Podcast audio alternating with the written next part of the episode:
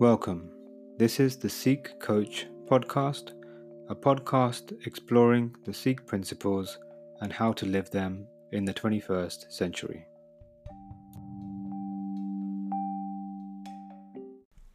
Episode 11 Judgment and Criticism in the Sikh Community. Welcome to the Sikh Coach podcast. This is Avtar Singh, wishing you are all well. In this episode, we meet with Gurumustuk Singh from SikhNet.com Gurumustuk Singh is the CEO and founder of SikhNet.com. It's a website that was established over 24 years ago in 1996. He started the website in his teenage years just to bring information to the Sikh youth at the time. And now it is one of the largest Sikh portals on the internet and reaches millions a year. Gurumustuk Singh is a second generation Sikh. His parents took on the Sikh faith in America who were from Christian and Jewish backgrounds. I'm sure you can imagine the trials and tribulations of being perceived as a white person wearing a turban and a beard in America, to then being judged by the traditional Punjabi Sikh community. Without any delay, let's catch up with Gurumustuk Singh and learn from his life experiences and understand how not to judge people and to realize everybody is on their own journey and have faced their own challenges and be as inclusive as our gurus wanted us to be. Enjoy the episode. Stay blessed. So, welcome to another episode of the Sikh Coach podcast. We're very fortunate to have a very special guest today, and he is Gurumustuk Singh Khalsa. Welcome to the podcast. Thank you, Avtar Singh. Thank you for um, taking time out of your busy schedule to be on this podcast. Um, I think I'm probably more excited than most of my listeners because I've kind of followed your journey um, in, in, in you know your life around Sikhi and the sort of evolution of what you've created. So I think for those people who may not know you, uh, or maybe a reminder for those who've forgotten what you exactly do, it'd be good to get an introduction, uh, a bit of background of um, what you do, uh, and about yourself. Yes, uh, thank you, Avtar. My, my name is Gurumustuk Singh, and uh, I'm the founder of sikhnet.com. This is a website, one of the first websites online. Uh, I started 24 years ago um, as a teenager out of high school. And uh, at the time, there was no other service of this kind. And I just had a longing to connect people and try to make a difference in the community in my own way. And so I was just driven by passion to, to try to do something creative and fun and it slowly grew. And uh, now SikhNet serves uh, millions of people every year. Um, I think there's about a few million people visit SikhNet every month. Uh, we have many different services, and the types of services that SikhNet has offered has evolved over the past 24 years. But currently, some of the major things that we do, we have a Gurbani Media Center app, which is one of the largest uh, archives of Gurbani Kirtan and, and music and learning uh, uh, we have audio stories and animation for kids, daily news, discussion forums. We do uh, inspirational videos and uh, online courses to learn about Sikhi and spirituality and many more things. But that's kind of a, a teaser. So welcome you if you if you haven't visited SikhNet to go check it out.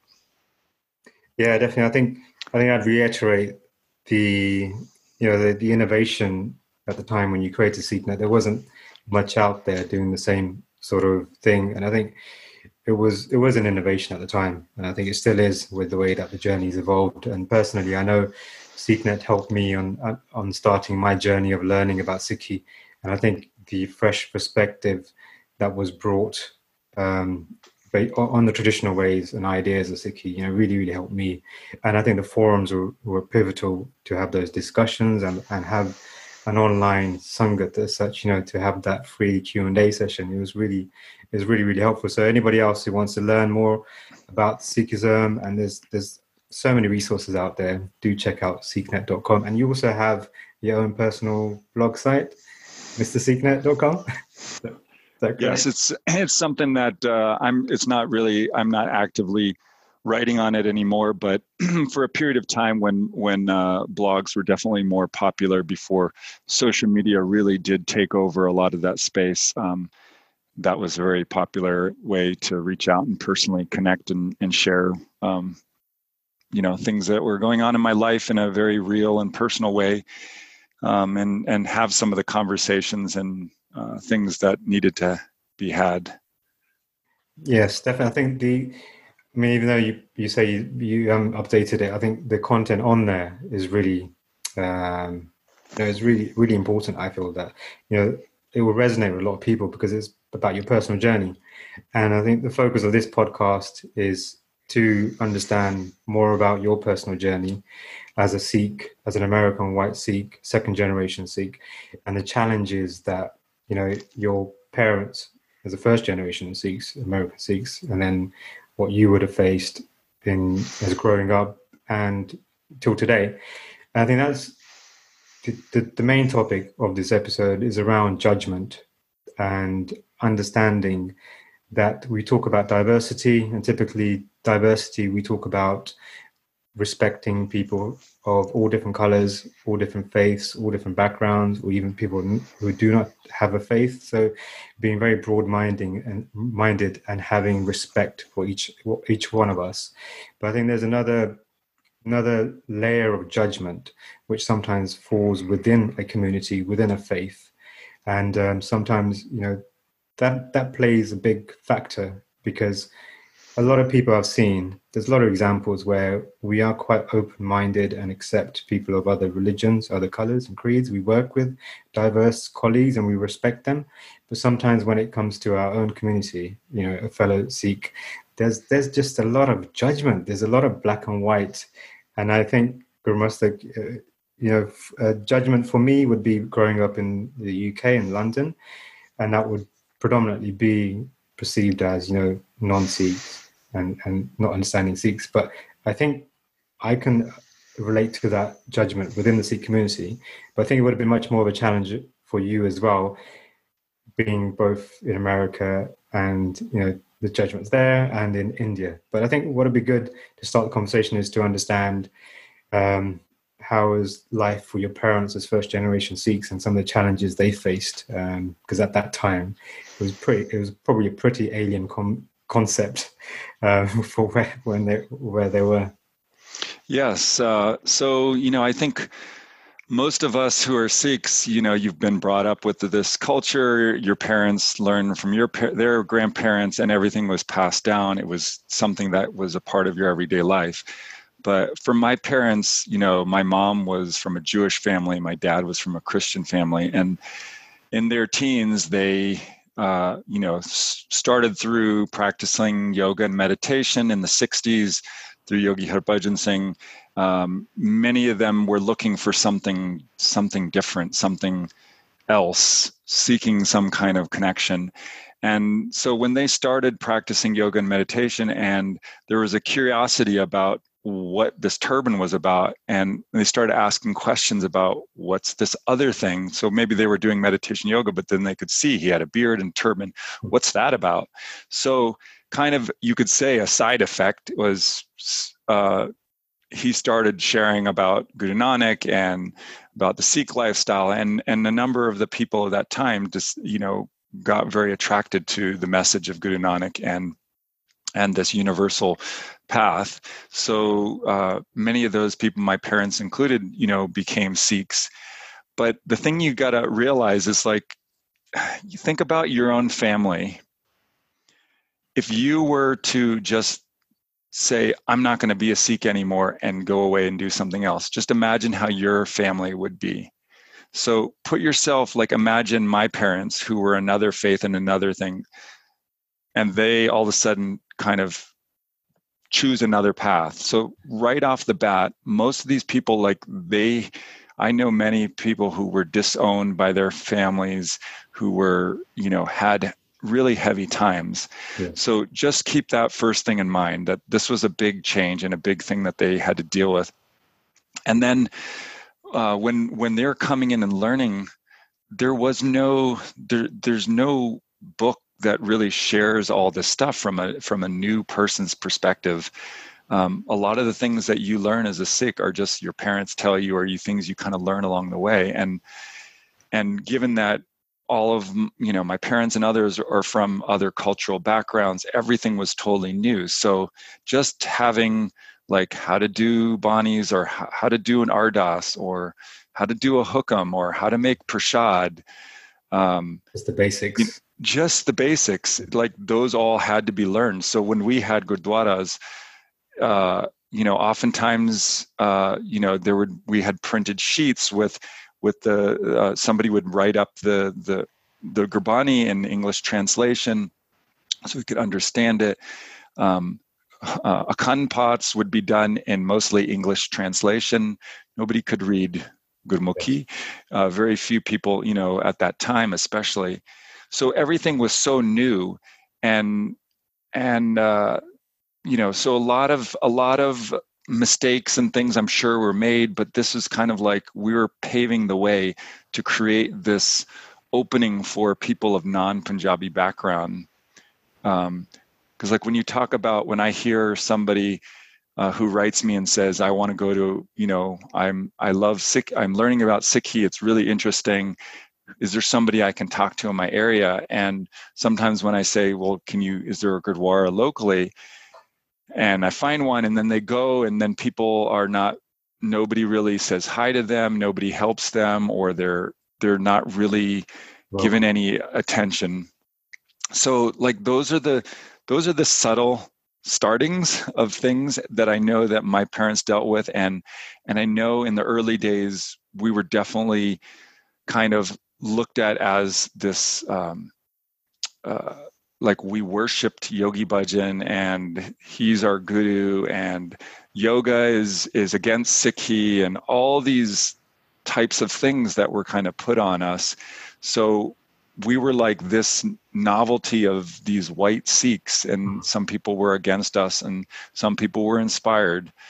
Um, so that was kind of the startings of uh, where I kind of grew up in. So I guess was there like a was there then a maturity of acceptance from your parents' family and the community after that initial shock? I would say that they they weren't sure what, what is this Sikh thing, what is this turban and beards, why you mm-hmm. why you know why do you do this? I guess you would have seen that transition maybe where they realized actually, you know, they're happy and this is not just them, but there's a whole community, and you know we understand more about it with the education. So how did that transition happen? And so did they? They would have done some of the groundwork for you, and when you grew up, did you see some of that, or was there still challenges? Well, oh, so I just want to, you know, okay, just to share a little thought about, I think that we oftentimes fear or judge things that we don't know or understand. So just as a side thing, like when I, my wife, she wasn't born and raised a Sikh like I was. And when we met at a, at a camp, a Sikh camp, right, when I was right at the beginning of SikhNet, and I was still going through my own personal identity crisis even during SikhNet. And her her parents, we ended up fast forward, we ended up getting engaged and uh, you know getting married here in New Mexico. But most of her uh, extended family never didn't come to the wedding. They're all like, you know, I'm going to, you know, her, my wife's going to go to hell. Yes. And, you know, it's it was terrible. Hmm. So it was it was kind of like this hard thing. And then when I later went and visited them, it was like, oh, it kind of got this feeling like you're not this weird something something. You're just a normal person. Yes. And so that's the part where um, I feel oftentimes a lot of our judgments and things that we have is really about things that we don't really understand, or when we're looking at our world in a very limited perspective and we're not trying to open out a little bit more and and i was just thinking about because i was talking to my son yesterday we were talking about judgment and racism and different things. And, and he was like why you know why do people have this hate and all this? Because we were talking about india palace and here in santa fe which a couple days ago was totally trashed and spray painted with all yes. kinds of white supremacist messages. And and he was like why do we why do people have that? And i was just talking to him about that and just saying a lot of this is people are just taught a certain way of thinking. It's not necessarily that it's a negative way, whatever you're taught, but um, you know, people. That's how people get it. And there was this one guy, Christopher Christopher Paolini, um, and he came for Peace Prayer Day here. This one of the events that we have, and he he used to be one of the leaders of this not you know skinhead white supremacist group. And and he changed and he told the story of how he found himself from that hate and finding in love. And and one of the guys that he was trying to help later on he, he was he was starting to go down that path and he was talking about uh, he was very islamophobic and mm. very hateful. And so he to surprised his friend and arranged a meeting with the local imam. Okay and he was freaked out. But he told you know fast forward anyways he ended up making him and they actually met. And after that they became friends that they were like they realized they had all these, these things in common all these different connections and it was just like a whole opening. And it's so it's really when we when we we see other people that look different or do things different we don't always realize really the common parts that we have and and uh, we just kind of focus on some things that we've heard. So i think peeling the layers is really uh, what it takes and, and when people judge me or SikhNet or other things I do, I like I always try to if they're actually earnestly wanting wanting to learn something or make something better, I always invite them. I'm like, I'm happy to talk to you. I'm come visit, whatever it is. Like yes. I'm not hiding anything. Get to know people. Yeah, I think definitely it's, it's, it's about opening the dialogue, and I think the that's the only way people understand because they it may not be their it's not their fault effectively they've been brought up in a certain way with influences and that's their journey and some and most of the time is out of insecurity or false information or not understanding a culture and and not actually making the effort to understand it just labeling it I think, I think you're you're right there's more that joins us than divides us and I think once people start seeing what joins us together. You know, we're all human. We all work. We all got families. We all got kids. We're just still dealing with all the same life issues. You know, once you add other layers on top, we forget about the commonalities between us. And I think that's that's very important to really appreciate diversity. And I think that those conversations are happening now. I think there's still yeah. a lot of tension, there's still a lot of tension out there, and I think I just don't know. I think well, there's. I mean, there's so many different levels to this. I think um, and I, am just going to take it in a different like because it's easy to kind of like us and them but one of the things that i've found interesting you know and i think i i've shared this before like when i was when i was in india i went to boarding school in india for like 10 years when i, I went when i was quite young like in nine eight nine years old and i was there for like 10 years and you know it was a novelty um, you know seeing people there seeing a white kid who's a Sikh, and people would stare at me, and I would stand out there. And when I came back to the U.S., you know, just the general public, people would stare at me. Same kind of thing. I'm tall. When I walk in the airport, everybody sees me. So I just kind of try to have a smile.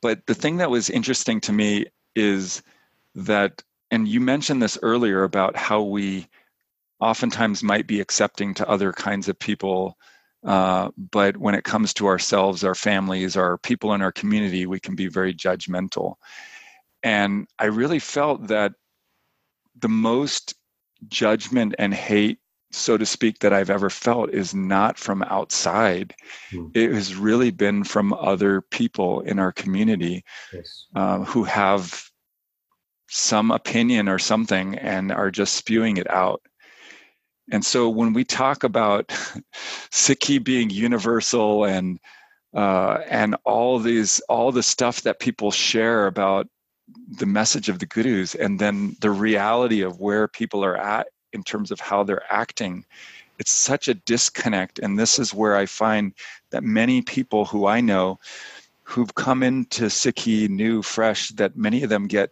disillusioned and leave because they're like they come in seeing with this certain understanding and then when they when they when what they see in the people doesn't match that, they're like, oh my God, this isn't what I thought it was. I, I don't know if I want to be a part of this. Yeah, I can, I can understand it. It's like there is. I think there's a twofold judgment. There's other people judging others on what they perceive is the right way or what is the wrong way, and then there's almost like a there's a there's something about self judgment as well that you're assuming that the way should be like this, and if I don't do that, you the most common thing I've heard from people who who you know who who who say they're not this is from their own mouths they say they're not practicing but it's almost said in a negative way oh i'm not a practicing sikh. And i was like what what does that mean? Because does that mean you're not kind? You're a horrible person? Like it's uh, it's writing off the goodness in yourself because your perceived um, picture of what a sikh is has been almost you know ingrained in that community and society that you self judge but there's a twofold aspect where there's a lot of judgment within the community because you've got people who put themselves in boxes and put a label on it, and then they judge people against that label, and they accept people if they have the same label, and then there's an internal conflict of actually what is what is a Sikh. But if you read Gurbani, it's quite it's quite clear. You know, it's a universal message. It's about principles and actions and living a, a good life or, or, and a lifelong journey of learning which actually means no one's ever ever ever perfect because it's an iterative process. And i think you, you said yourself you know when you started that you were you were still going through that journey. And i think everybody goes through that journey whether it's you know, at different stages of their life but that journey never ends of learning because it always evolves. Yeah and I, I think that's interesting because you know like i've been thinking a lot about Sikhi and spirituality and identity these days. And I feel that so often we're in the same way that judgment and opinions are formed, like we as a community have been brought up to form certain ways of thinking about things. And and I'm realizing now that many of the things that I grew up with, like I felt so much guilt about things growing up because I was supposed to do different things and these were the rules or I was breaking this rule. And for me, that was a lot of what I was going through with SikhNet. you know, I had I was going in my early days. I was going out partying. I was trying to find, make friends. I wanted a girlfriend, um, but that was all those things was like against what I was supposed to be doing. And then when I kind of found my way and I, I found my wife and I kind of got back on track, then it was still this part of like, why am I doing this? I'm, I'm, I'm doing it because I'm supposed to. Like, I'm supposed to do my five banis. Yes. I'm supposed to go to Gurdwara. Uh, you know, so, but, but we don't really like, I, I don't know, maybe, maybe people do, but uh, I know people do, but this, the, the common thing is that we just do them out of a kind of uh, out of ritual or expectation. Yes. and what i see happening is that in time many of the people why did they leave it? Because they never got some of the juice or the experience that actually gave them that connection. And and if what you're doing doesn't give you that connection and doesn't give you that ras that that connection or that spirit that chardi kala why even bother? Do something different. Try something different. I'm not saying change your religion or you know leave sikhi i'm just saying experiment try something different. And i think that's what um, the community i grew up with there was no pre-set kind of thing and people already came with so many other spiritual backgrounds. So there was a lot more room and there wasn't this rigid um, this is the only way thing. So people were a little more broad in terms of the kinds of things that they did to try to experience. And you know, in Ardas, oftentimes in the Gurdwara, people somebody will read it in English, and people will play inspire. They have wrote some song about the gurus, and they'll sing that in English in the Gurdwara, and that's totally okay. And the kids will sing. They'll do some English songs that you know, like these are the kind of things that you'd never have in a, or not never, but it wouldn't be very common in most gurdwaras. It, has to be in Punjabi. You know, this is our mother language. You know, like this is the only way. So, yeah. I, I mean, yeah, growing up and just having the traditional gurdwara experience, I could resonate with that because it's a fixed way of doing things. You know, even if you look at the discourse, it's one too many. It's not a discussion. It's not a vichar. You know, there's very mm-hmm. less chance of having that frank conversation in a safe place. Um, I think I think the point you made around yeah, doing understanding why you're doing what you're doing, and I think Gur- Gurbani is all about quality over quantity. Whereas, do you think some of this has been ingrained in you know, in the Punjabi culture, in the Sikhs in India, trying to at, at a point in history where they were trying to define what a Sikh is just for identity, when their identity was probably, you know, was was we had people probably you know going against the identity or trying to dilute that. So a, a kind of reform to say this is what a Sikh is. You wear, you know, you have a, you keep your hair uncut. You read five banya. You do all of that sort of rules-based approach, just to establish an identity. But it kind of it got ingrained into a routine, which, form, like you say, is a ritual. Is you need to understand the Gurbani to get the benefit of it, not just yeah. But I think this, I think this is some of this is also like times are changing. It's not like things are frozen in time. So yes, I agree that there is a there is a need to to maintain you know your the the practices and certain things but what happens over time is people change the world changes mm-hmm. um, and if if we're not evolving and i'm not saying that everything has to change but it's like the world is a lot different than it was then and so now the kids and people that are growing up they need to understand and feel it to to practice it. They're not going to just do it at face value. Yes. um, and even little things like maybe that's not little but you know i always get people would say oh one day i'll amrit one day one day you know like i when i when i knew all my five banis perfect. Yes. You know most of most of my parents all that they didn't know the banis very well. They hardly hardly knew it and they took Amrit. And to me, I think the this whole like fanatic kind of approach that oh if you're Amritdhari you're hardcore and you're fanatic and actually most people when they see white people they think oh they're hardcore they're white you know they're all Amritdhari they they put the same stereotype that maybe yeah. they have from Punjabi culture of like if you wear a turban and you're and a woman and you're Amritdhari then you must be this yeah. um, but in reality, most people, when they were starting out, that first thing they would do is tie a turban, whether they're a woman or a guy, is to, to you know, try it out. Yes. And and to me, taking Amrit is really um, more of a commitment, like giving your head to the Guru. What is what does giving your head mean? It's like giving your ego that it's not about you and that your life is in service to the guru and to humanity and that it's not it's not about you. It's it, it's acting from your heart and not your head. And that if you don't make a commitment then you're never going to take that first step. And that's where i think people always fail is they think one day one day but where do you start? I if so to me when people would ask me like oh, I, I missed my one, I've missed my banis or I didn't do it. Do I need to take Amrit again? I'd be mm-hmm. like, in my in my opinion, my the way I I appreciate things that to me, spirituality in this practice is is an evolution.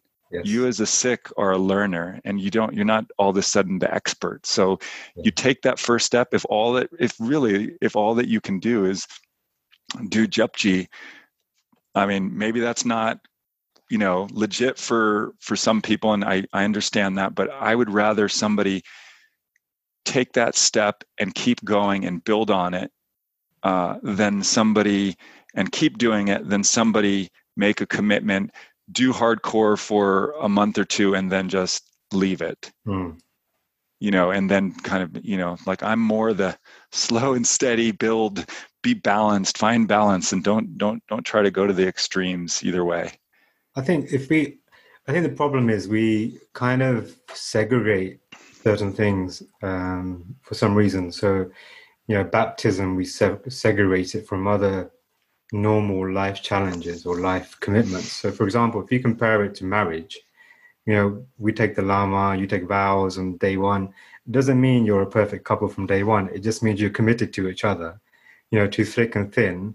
And it's an iteration because actually you both evolve throughout the journey but you got to make things work. You have to keep making things work on a daily basis.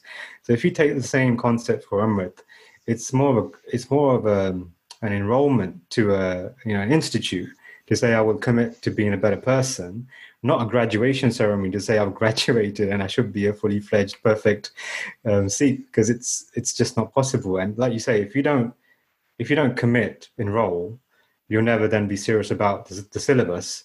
And the syllabus, like we go to school, we don't digest in a day or three months. You know, it, it takes people years to become a doctor, it takes people years to be an ex, ex, uh, expert. I mean, even after learning the theory, you're then having to put it in practice. So I think there is a lot of misconceptions around the baptism and being ready or um, breaking breaking the commitment. Ultimately, it's um, it's more than just a, a, contract. It's more is that you're invested in becoming somebody better, and that means something different to everybody. But That's okay. So getting back to the whole judgment part. and this is something that I think about often, and more so these days. you know, because I know, like in my community here where I grew up, uh, you know, people. There was always a lot of people who are new coming into Sikhi. Um, you know, there was kind of like people coming in, trying it out for a little bit, and then kind of going on. Some people would stick around, and some people would not. And and I always noticed as soon as somebody put on a turban, like okay, if I'm like Susan something and I have my hair down, and I'm I'm in the community and you're all apart, but as soon as she put on a turban, yes. and she starts wearing a turban, that's like the step that the trigger. Now, if she takes off her turban, boom, yes, judgment. Like all of a sudden, like you know, it becomes this whole thing. And and i always know like when i you know many of my friends who i grew up with or went to school with when some of them would cut their hair um, you know and would quote unquote leave sikhi they weren't really leaving sikhi. They were just changing their identity. They weren't relating in the same way. They didn't have uh, a turban. And and uh, long hair but it was always kind of a an internal process i always realized of like how am i supposed to relate to that? Because i know for myself it means so much to me. And so when somebody else quote unquote throws it away it's like we don't you know how do we process that? And we and so that's kind of the internal part that is really common and it's very natural and human. But i think the part where is really kind of watching my thoughts about why am i thinking certain ways? Have they changed? Are they really a, are they a bad person? Are they you know what are their actions like? What are they like? Because i know so many people who don't wear turbans who you know short hair or whatever but they're like the most serviceful humble people that i know. And then i know people who look the part full bana hmm. look Pakka Gursikh and you know are pretty not so good people you know so it doesn't you know i think that's the part where i'm really i really connect with guru nanak's message of this universal path and and i really try to kind of hold that that place of deeper understanding of where people are in their journey because everybody is going on this journey and they many times myself included we sometimes we have to fall down and get muddy and and and do you know like for me it was the the clubbing and doing drinking alcohol and smoking and feeling that emptiness that miserable part that i needed to to really feel like this isn't me. This isn't who i want to be. But you know when people if you are judging and putting people out when they're going through that and just pushing them away instead of showing them love and compassion and support you know they're you know how do you how do they get through that or how do they reconnect? They don't. They just becomes this polarized thing where they just keep going more.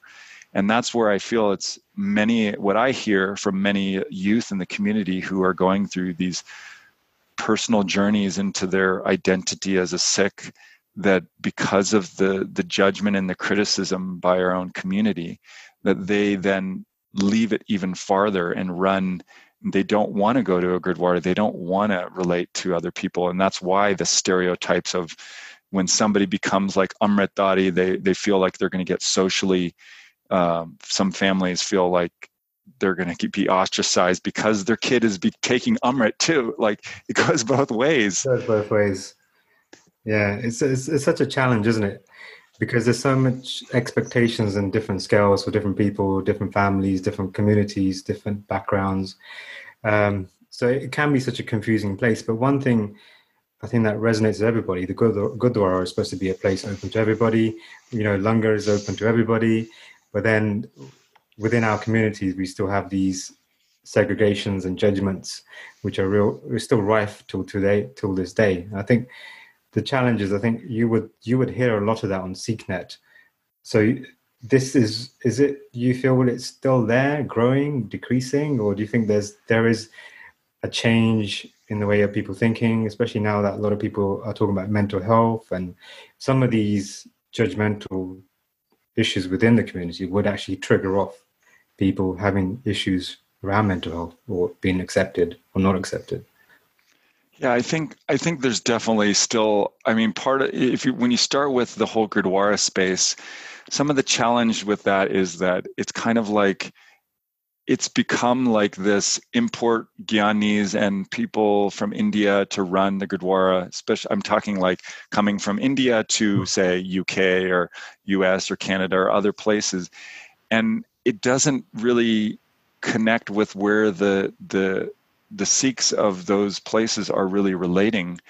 Um, so when you have everybody like just doing things how they have been doing in India, but not really, uh, and when there's nobody, let's just say running a Gurdwara or being a Gyani is not something that is looked at in our community in a positive light. People, I think there's a certain looking down upon certain things that you know like i'm the successful business person and it's too low for me to do these kind of things. You know like even when i started SikhNet there were very few nonprofit organizations and most people wouldn't uh, want their kids to do some like art or film or start working in a nonprofit because it's not a good you know they want them to make as much money as possible and that's the mode. So so our infrastructure and our core parts aren't having that fresh energy and that kind of energy that we would put into our own personal businesses and other things.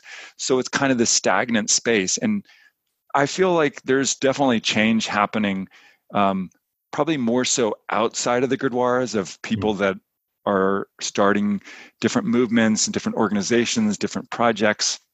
And it's it's le- leaps and bounds since uh, you know I started SikhNet, which is really exciting.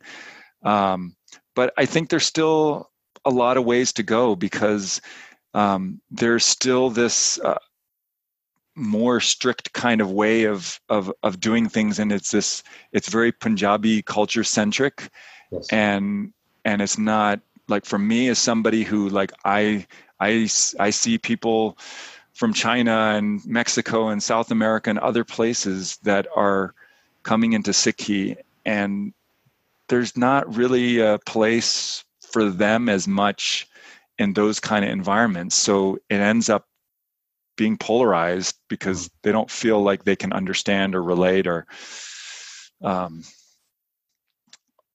or connect with with that. So, um, but I think I think that you know it's definitely better, and and I think when people take ownership for things that they want to change, because we often i always hear people complaining oh SGPC could do this. Why aren't they doing that? Or they're so corrupt. This, the gurus are corrupt. And the only way any of this is going to change is if any of us put some skin in the game. Yes.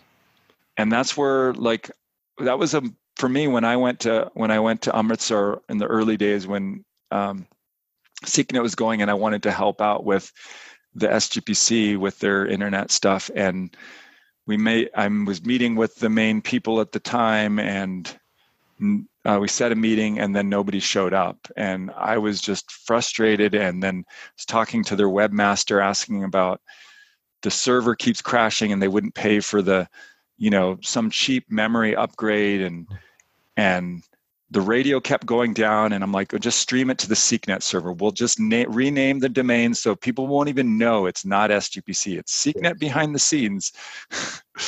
But you know it's like what i realized was i can't change these other people and what they're doing.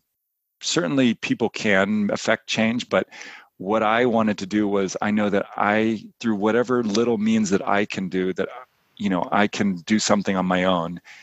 And and that's really where I went with SikhNet was just I may not be I'm not a scholar, I'm not a Sikhi expert.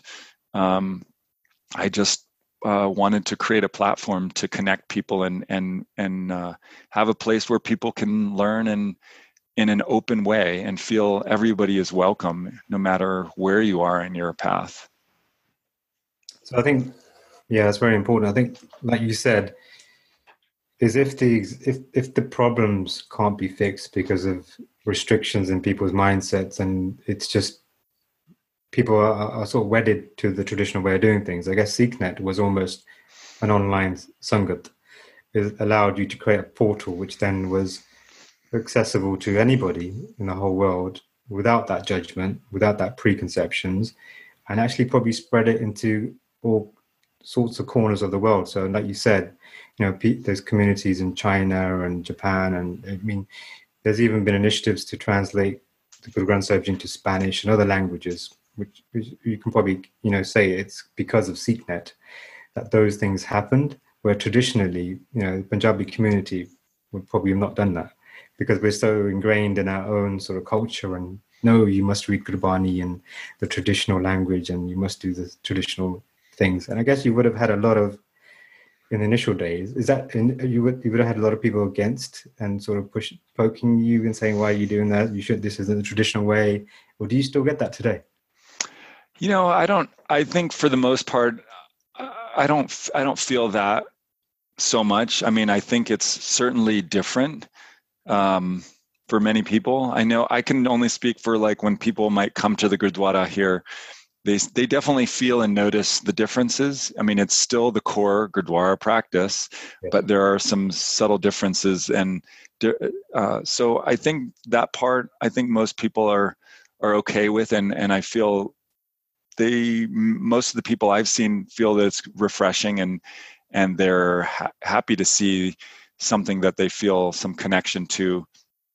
Um, but I think it's it's really that the, the, the core structures and the gurdwaras doesn't allow for that type of change because the kinds of people that are in there are kind of like when we talk about like my parents generation they have a certain way that they were raised and what they are thinking yes. and now my generation your generation we've brought up in a more uh, broad way you know culturally we've seen so many different kinds of people um, you know so let's you know when you talk about like uh, interreligious marriage yes. um, you know people that are gay lesbian bisexual transgender etc like people that first generation it's so hard for them to even like no no no no you can't even they can't even relate yeah they can't and i guess it's difficult because they're not brought up in that you know it's, it's, that generation gap is always real because there'll there'll be things that we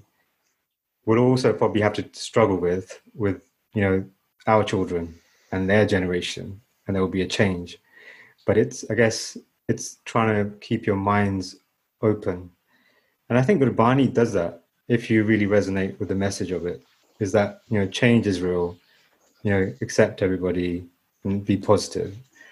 But i guess somewhere down the line we get in we the more we get attached with certain concepts and say this is the way. That's where the then judgment comes from. So i suppose yeah. it's reverse engineering to say don't accept everything as fixed because it's not fixed.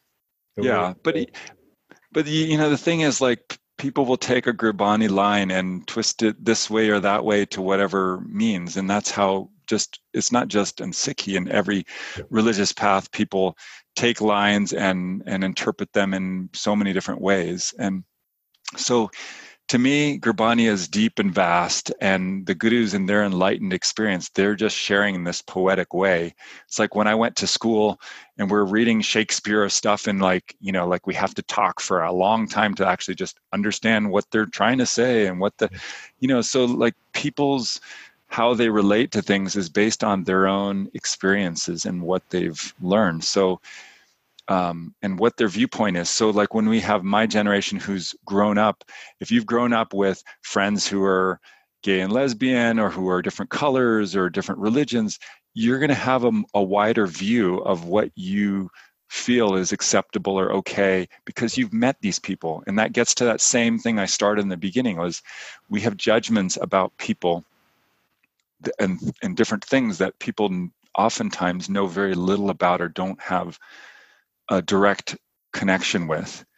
And that's where it's even more problematic these days with social media and online stuff where people say things that they would never normally say to somebody in the person yes. and yes. and they feel empowered to just spew all kinds of stuff and even even if they're not intending to and it starts out with something and just it's just right. not a good way of communicating um, you know for some of these things I think that the other thing, which is quite big now because of the the whole Black Lives Matters and everything else about anti, being actively anti-racist, is about diversity of thought. So not just knowing, not just having a, a diverse network, but it's actually having diversity of thought, understanding other people's cultures, other people's histories, and actually resonating and understanding what their challenges are. I think that's a deeper level of really then having that diverse sort of outlook and accept and i think with that comes acceptability. I think in the corporate world there's this whole thing about getting diversity of thought within boardrooms because it's they are typically uh, skewed to you know set type of people set to, sort of mindset. But what that means is there's a risk that they carry of groupthink because everybody's the same everybody has the same way of thinking and you know they don't challenge each other or understand other cultures and other challenges to then make good decisions. And I think that's, that's the same thing. I guess people can do that in other avenues as well of acceptance within communities and faiths as well. So I think there probably needs to be a bit more dialogue within Gurdwaras, within our communities, with other communities. Yeah. Well, what I've I think when as somebody who's been the the uh, on the end side of being uh, judged and a lot of hate being thrown out for various things because of my role with SikhNet. I know what it feels like to be the other. And so it it definitely gives me a whole lot more compassion. Like if you've ever been bullied, if you've been suppressed, you've been hurt, you know what that feels like. So when you see other people doing that, or you know, it's like you can understand and relate to that. So I think that has really helped me be a lot more compassionate. And, you know, like when I have somebody who's, you know, driving by in a car and, and shouting at me, you know, go back to your own country, you know, something or the other. Yes. Uh, and they're all angry or somebody spouting something online. I have to be like, oh my God, this, this person must have some hurt or some major pain in their life mm. and that's kind of how i process it and try and and instead of reacting um, to what's what's being said and feeding into their level i have to bringing that it's like i need to bring go to the higher level and just say go to the heart and say okay they where are they dealing with so when we talk about black lives matter and people they're going through now it's like it's easy to get to the intellectual and react to whatever things, but then you just have to go to heart. Like you don't know what people are going through and the hardships that they've gone through. And so yeah. just trying to understand and connect to that helps me understand and be more compassionate because I know that in my life when I've been angry or judgmental or critical, because I'm not immune to that either. I still I still think judgmental thoughts, but the difference is that I work a lot on being more aware of my thinking and what I'm doing so that I catch myself and, and then I look at deeper why am i thinking this way? What's what's behind that? And i think that looking in the mirror and and really being more aware of our thoughts and why we think things really is uh, an important step to being less judgmental and being more compassionate to other people who have a different perspective or who have a different something because everybody has something that's different. And i certainly don't want to be living in in uh, you know arguing and fighting. I want to be loving and friendly with everybody.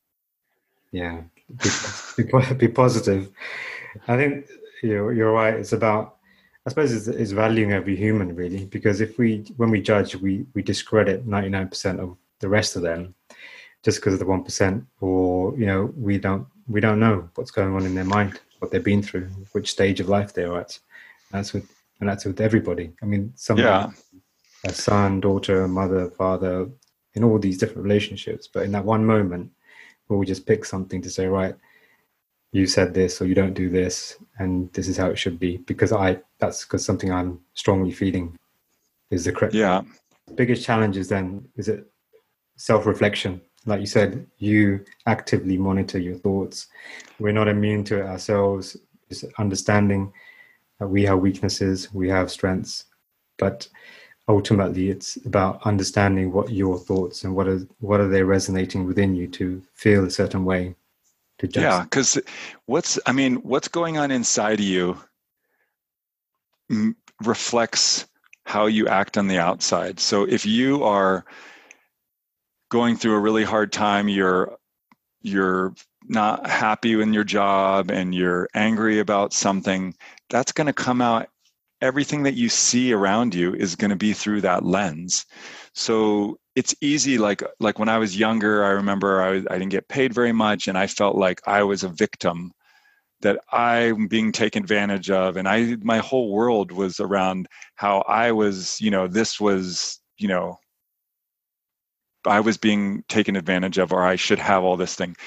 But the problem with that is that you know that becomes my reality and i just become angry and bitter rather than consciously changing my viewpoint and really looking at what do I want in my life? Do I want to be like this? Do I want to have so it's like really charting where I want to be and what I want in my life and kind of um, so my thoughts my the thoughts and feelings that you have affect your outside reality and they affect your physical being when you're angry and you're upset all the time you know why you know that that gets ingrained in your body if you feel something feel something feel it in your stomach feel it in your body when you're angry or something like your body holds on to these things. And when we talk about health it's not just like you take these pills or you you know and you get better. Like a lot of these things that people have in their lives is from built up stuff that they've hold on to for years and years and that manifests as a disease later on in their life.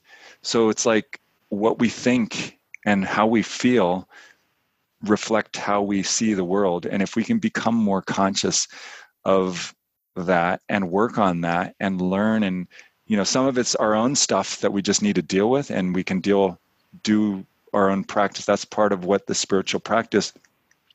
I do meditation every day. I do some yoga. I do nitnem uh, i do whatever things that help me process that and get to a space where i can be clear for and clean and ready for the day but if you don't have a tool or something that you can do to help you with that then that stuff just piles up like the the trash bin. And um, and then everything that you do and see creates these reactions and judgments and criticisms. And and where do you how do you get beyond that if you're stuck in that? I think like you like you've mentioned what what you do and what helps you to have that perspective. It's like then I guess if you flip that and somebody says, right, oh, you do yoga. Oh, that's not the right thing to do, you'll see. But if they don't understand how that is helping you on your individual journey to be a better person, to see have a better outlook on life and not judge people and do positive work, it kind of flips the whole thing over, doesn't it? Because that that person is judging it against their own rhetoric and black and white but you take a deeper deeper look into that layer, you figure out that actually, yeah, what yoga works for you, or sitting and reading a book work for somebody else, or you know, reading two lines of Gurbani and understanding how it affects, you know, how it impacts you, somebody else. So you just blow open that whole mm. sort of methodology that is fit for you, really. And like you say, you got to experiment to see what works for you because no ABCD prescription is going to work for everybody, and it never was meant to work for everybody in the same way. It's it depends on your journey, what's what's relevant for you, what works for you, what doesn't work for you. That's a that's a experimental phase that everybody needs to sort of work on, rather than like you say, a lot of people get disengaged with the process and then just move away from it. But there's that there is that notion of experimentation, which is normal yeah, but I think it's also more than just experimentation. It's also like I have another friend who, you know, when she came and visited and and and uh, you know she, she I guess I came to find out she does she doesn't drink any water or eat anything until she's done all her five banis. And and that's great. That's her commitment. And there's a lot of people that do have different practices that they do that they were taught and it's their personal relationship with their guru. The problem comes when people take their practice and what they feel is the right way and they put that onto other people. That's where things get into trouble. So I don't, I don't, you know, because I do yoga and I do certain things, I don't expect anybody else. Like, this is just, this is how I was raised. I, this is my experience and this is how I stay connected. And for me, it's not just, do, you know, doing Gurbani. For me, it's being out in nature. Like, I get that connection when I go mountain biking out in the hills. Like, you can, um, you know, where I live, there's quite a few um, mountains and nature. So, like, that to me, I, I feel it when I sit there and I stop and I just close my eyes and listen to the stream and I listen to the wind and look up at the clouds and and that to me is that's a spiritual experience for me and that's a connection of getting away from the rat race of when we are constantly being in we're constantly seeing things that are you know coming into our spaces where we don't these days we don't even have any space most of the time. When are you not occupied? You're sitting on the toilet and you're on your smartphone or you're reading a magazine or you're in the car you're listening to something. You're there's this constant um, bombardment of of things to your senses. But then when do you when nanak talks about all in in the poetic verses about the the all the beauty of nature and things around like where do you experience that? You you know you have to like have that moments of of sunya of listening of about opening up your awareness and your perspective to kind of feel and see the bigger picture. And i think that's important for us to kind of have some of those spaces and and know that when other people are doing something different that that's just their own experience and that's what they're doing at that time and they're part of their own journey and that my journey is not your journey and and uh, that's okay. And i think that's part of what guru nanak's whole fundamental thing where it's like all of these different branches on the tree just because we're the same religion doesn't you know mean that it has to be the exact same branch. Um, so I think you're right about the social media thing where we're more likely to like a picture of nature than actually go out into nature and actually appreciate it in real life. And uh, it's the, it's a bit of a it is the bombardment of so much noise, information, and having the the pressure of having to respond as well, and choosing a side and and kind of you know, uh, the, I mean, the internet is a brilliant thing, but it also brings a negativity as well it gives power to good voices and it gives power to negative voices. And I think, you know, what we call as internet trolls, etc. But sometimes what we were saying earlier is the people that, you know, that, that have negative say things to say, naturally people would vocalize those and you won't always necessarily hear the good things. So I think we need more people to carry to be more open about sharing the positivities and and sharing and understanding the differences that we have you know appreciating them and understanding that everybody's journey is unique. Um, yeah. But uh, it's been it's been really good talking about this topic, and I think it's there's so many layers to this topic. But I suppose is there any sort of final learnings that you have on your whole journey of you know growing up in America, having your parents first generation Sikhs, having spent you know time in India, studying, and then growing up in that culture, and then where you are now, where you have children who are probably starting that journey where you started, you know, SikhNet probably asking similar questions or even more challenging questions. Um, is there any sort of final perspectives and learnings that you want to give out to that, that, that the listeners out there? Yeah, my my feeling is that this is a journey. Like I I think I wrote in one of my blog posts at one point.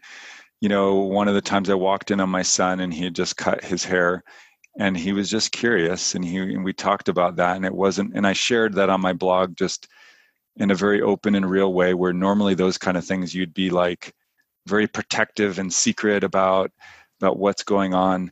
I feel it's important that we be real with each other and with ourselves and that we look at why we do certain things.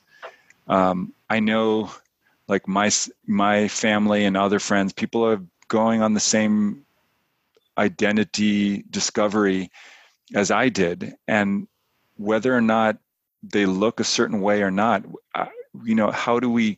I feel like it's important that we see people for who they are, and for me, what's most important is people's values, their actions, how they how they what they do in the world and what they do in the community and it's less so about this um, form or certain practice or um, something that they do. And so if we can kind of try to look beyond those things in our day to day life and be the lighthouses and give people smiles and and give people support no matter where they're at i think that's that's really where i really try to be um, supportive and helpful so that people can get the support they need and creating those open connections with all different kinds of people gives me a much wider perspective that I think is super valuable and really adds to my life. And so I certainly encourage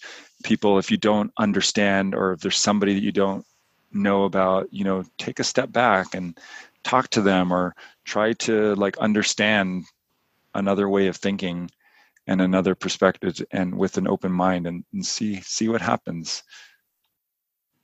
Yeah. Brilliant. So, yep, open open your minds, um, and we're we're Sikhs, so we always have to be learners, and that's in all aspects of life, ac- academic, but also historic, and also, I think just having the conversation, you know, the core conversation with people, you learn so much. That there's so many layers, there's so much going on, and and you you yourself are then more enriched with that knowledge to share with others as well and make that change in your own culture uh, and have those conversations to make that difference. But like you said earlier, you know, there's we can complain about issues, but until we take ownership and put skin in the game and take ownership and do something about it, nothing's going to change. And then w- what you find is you start something, you create momentum, you inspire somebody else, and it's a bit of a wave, isn't it? It's exactly, I guess, what SikhNet has done. You know, it's built many more things. And I think this is probably a good part where we can talk a bit more about SikhNet. What is, you know, what are you work, what, what projects are you working on now? Um, what is sort of your vision for the future of SikhNet? Yeah. So I think uh, one of the things I'm excited about, I mean, is you know in the past there were very few people and i would you know like SikhNet was like the main source for a lot of things and you know there weren't many other uh, you know people would still say well what do you do what do you do for a living? I'm like no this is i this is my job now like this is we have a whole team of people you know that takes a lot of effort to create a lot of the, the types of services and and have the reliability and consistency um, but you know there's the world has changed and now there's so many more people doing really awesome services and and uh, i don't think that SikhNet alone can represent all of those different needs.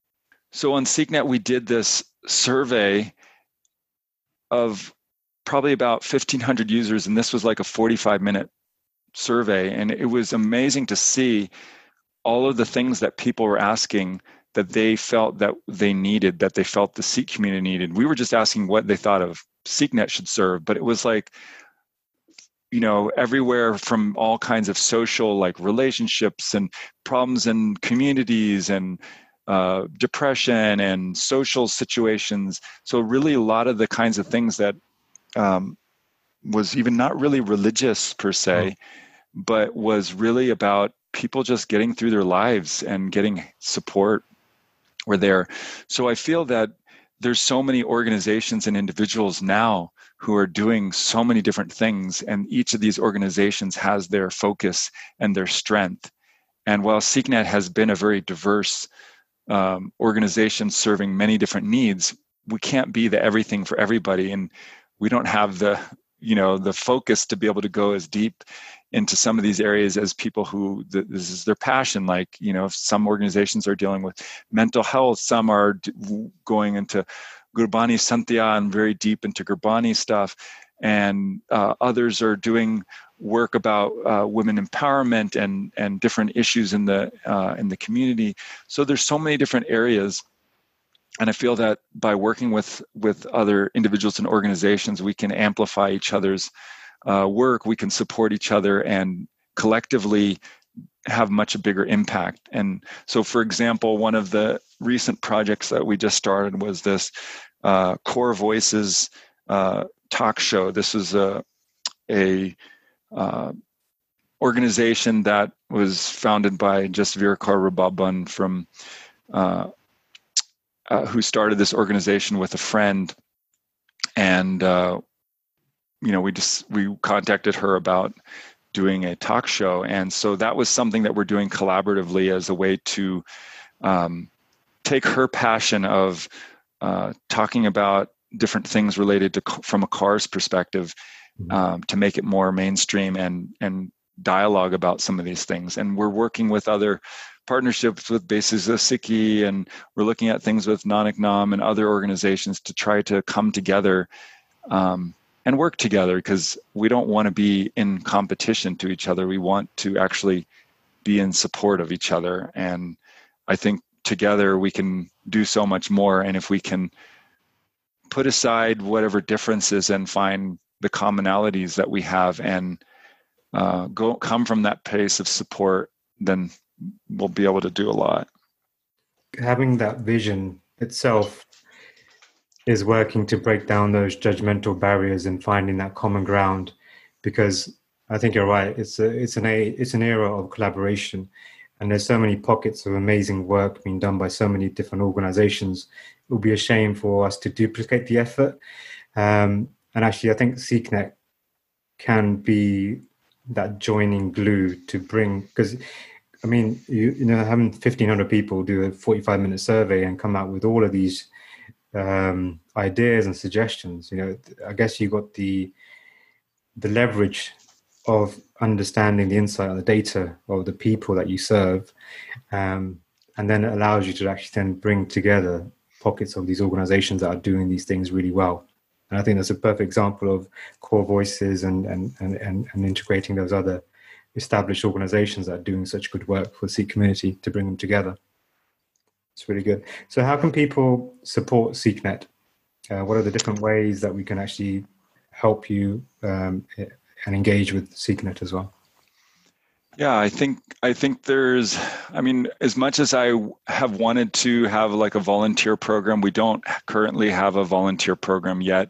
That's one of the things that people ask uh, just because it it it takes a certain kind of project that requires certain kind of skills in managing people. So we're hoping in the future to have something like that. So I think at this point, um, periodically there's people that have certain skills in some areas, whether they're programmers or um, uh, something that aligns with something that we're already doing. Maybe they do video work or something that if you see something that SikhNet's doing that you have a skill on uh, that you think you are willing to take the time to to uh, contribute, that would be awesome. And I, I feel like the the challenge we've had is that many people want to help in that way but when it comes down to their everyday lives and their work and busyness you know they you know when it comes to that most oftentimes they don't have the the commitment to be able to stick with it and so most of our the work that we do is from uh, our our staff that is paid for that you know we have a team um, of over eight people de- dealing with different things. So donations is probably the the easiest and the the biggest way that you can support SikhNet um, I think probably second thing is if you're a user of SikhNet and there's something that you're passionate about or you love, please share it because as much as people say SikhNet's been around for 24 years and for so long, so many people have never even heard of it. And even people that have heard of it, like they know about it, but they don't actually, you know, they don't know we have this awesome Gurbani app that, you know, the, these audio stories and animations for kids and they have no idea about some of these things that we're spending a lot of effort and are really valuable tools. So share it and uh, tell your friends. That can be probably the easiest thing that you can do. Brilliant. Yeah, I think that there's there needs to be more. I think we're, we're getting there with you know um, social media, like Instagram and Facebook and stuff. People are, are really collaborating. I see and sharing content across um, the various platforms to to raise awareness. So if, if somebody wanted to donate, how do they do that? Do they just go to sikhnet.com? Yeah, you can either just go to sikhnet.com. There's a donate button at top, or just donate.sikhnet.com is the direct URL. But yeah, on the SikhNet website, you can. There's just a link there, and you can uh, make a one-time donation. We also have a link to for India users. Um, you know, if they want to donate in rupees, uh, that you can do that as well. So that's and if if you're a regular user, sign up as a recurring. That's how we you know keep our operation going from people who sign up as a monthly donor. So yeah, we'd love your support. If I, I, would say people, if you're if you're a user of SikhNet and you you appreciate the work that SikhNet does, um, please do chip in whatever amount, and uh, so that we can continue doing this work and expand uh, to do so many more things. So that's really, really the the. I think funding is is probably the biggest limitation that we always have. Um, so that will be a big support.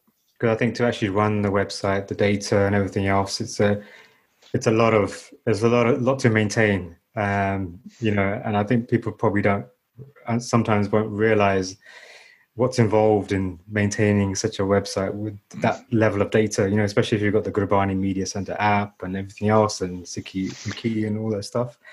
Yeah, if you're not a if you're not a technical background or even even even like when my mother made a she had one of her albums and when I went in to record with it and I start I started to become aware of like all the levels of what was involved in just making a music album like oh my god like I totally had no idea. And the same way with computer stuff like I was just talking with um, another um, organization. They're just coming out with this new kids uh, Punjabi learning app, and they've spent two years developing it. Um, and I was like at telling them you should tell the story about it because people don't really realize they're just going to think, oh, this is just another cheap app, and they don't really realize this was like this took two years and how who knows how much money to to create this and people just don't understand what goes on to to create these things so it's it's good for people to understand i mean i um and and it gives a little more appreciation for the work and not take it for granted yeah definitely i think sometimes we we take things for face value but we don't understand the level of time money commitment that's needed to just tweak something or create some content. Um, so that's maybe, maybe, yeah. When when when people would go, sometimes like when we're doing our fundraisers, the year end, people would say, some people would be like, "Stop begging," and we're like, "What?" Like we're not begging. You know, we're we're giving people an opportunity to support. Uh, you know, amazing work that's helping so many people so it's just some people have different mindsets some of that's like based you know many people in india who are not used to having organizations and nonprofits who are doing this work it's for them they're just like do save up periodically but to have like a sustained project like our Gurbani Media Center, we have two and a half full time, two and a half people that are working on this all the time. Like you know, one person is just working on digitizing Gurbani Kirtan, posting up, creating new playlists. One person is just a full time developer. That's just for that one service. But that one part, you know, over 40,000 people a day are listening to Kirtan, doing their nitnem, listening to this podcast, yeah. and uh, you know many other inspiring things. Yeah, definitely. I think, and I, and I think there's a bit of a mindset thing as well, where people in traditional methods think of what seva is. You know, it's not just going to the gurdwara or making a huge building or you know, gold plating something. You know, there is other seva like supporting um, the awareness and having all of this, you know, available at our fingertips effectively and making our lives convenient. But it all needs it all needs maintenance. So uh, I do uh, hope our listeners do support you in um, any which way that they can because it all counts and um, it's actually helping reach uh, helping Sikhi reach many many corners of the world that would not otherwise be able to do that. So do do support SikhNet.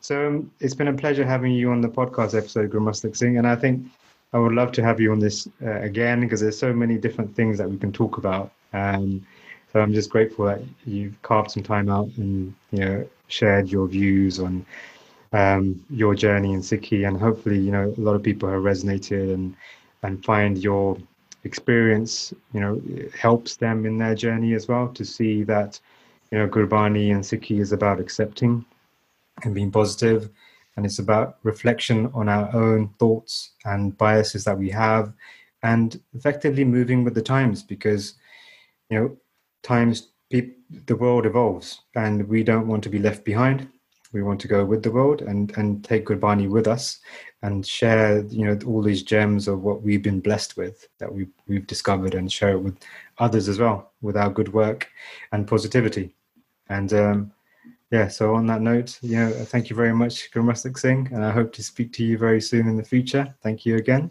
Thank you, Avtar Singh.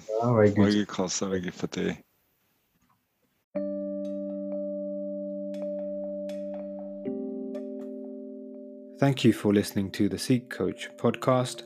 If you found this episode valuable, do share with your friends and family and do give us feedback. You can email us at thesikhcoach at gmail.com or find us on Facebook. Just search the Sikh Coach podcast and follow us on Instagram at the Sikh Coach. Thank you for listening. Stay blessed.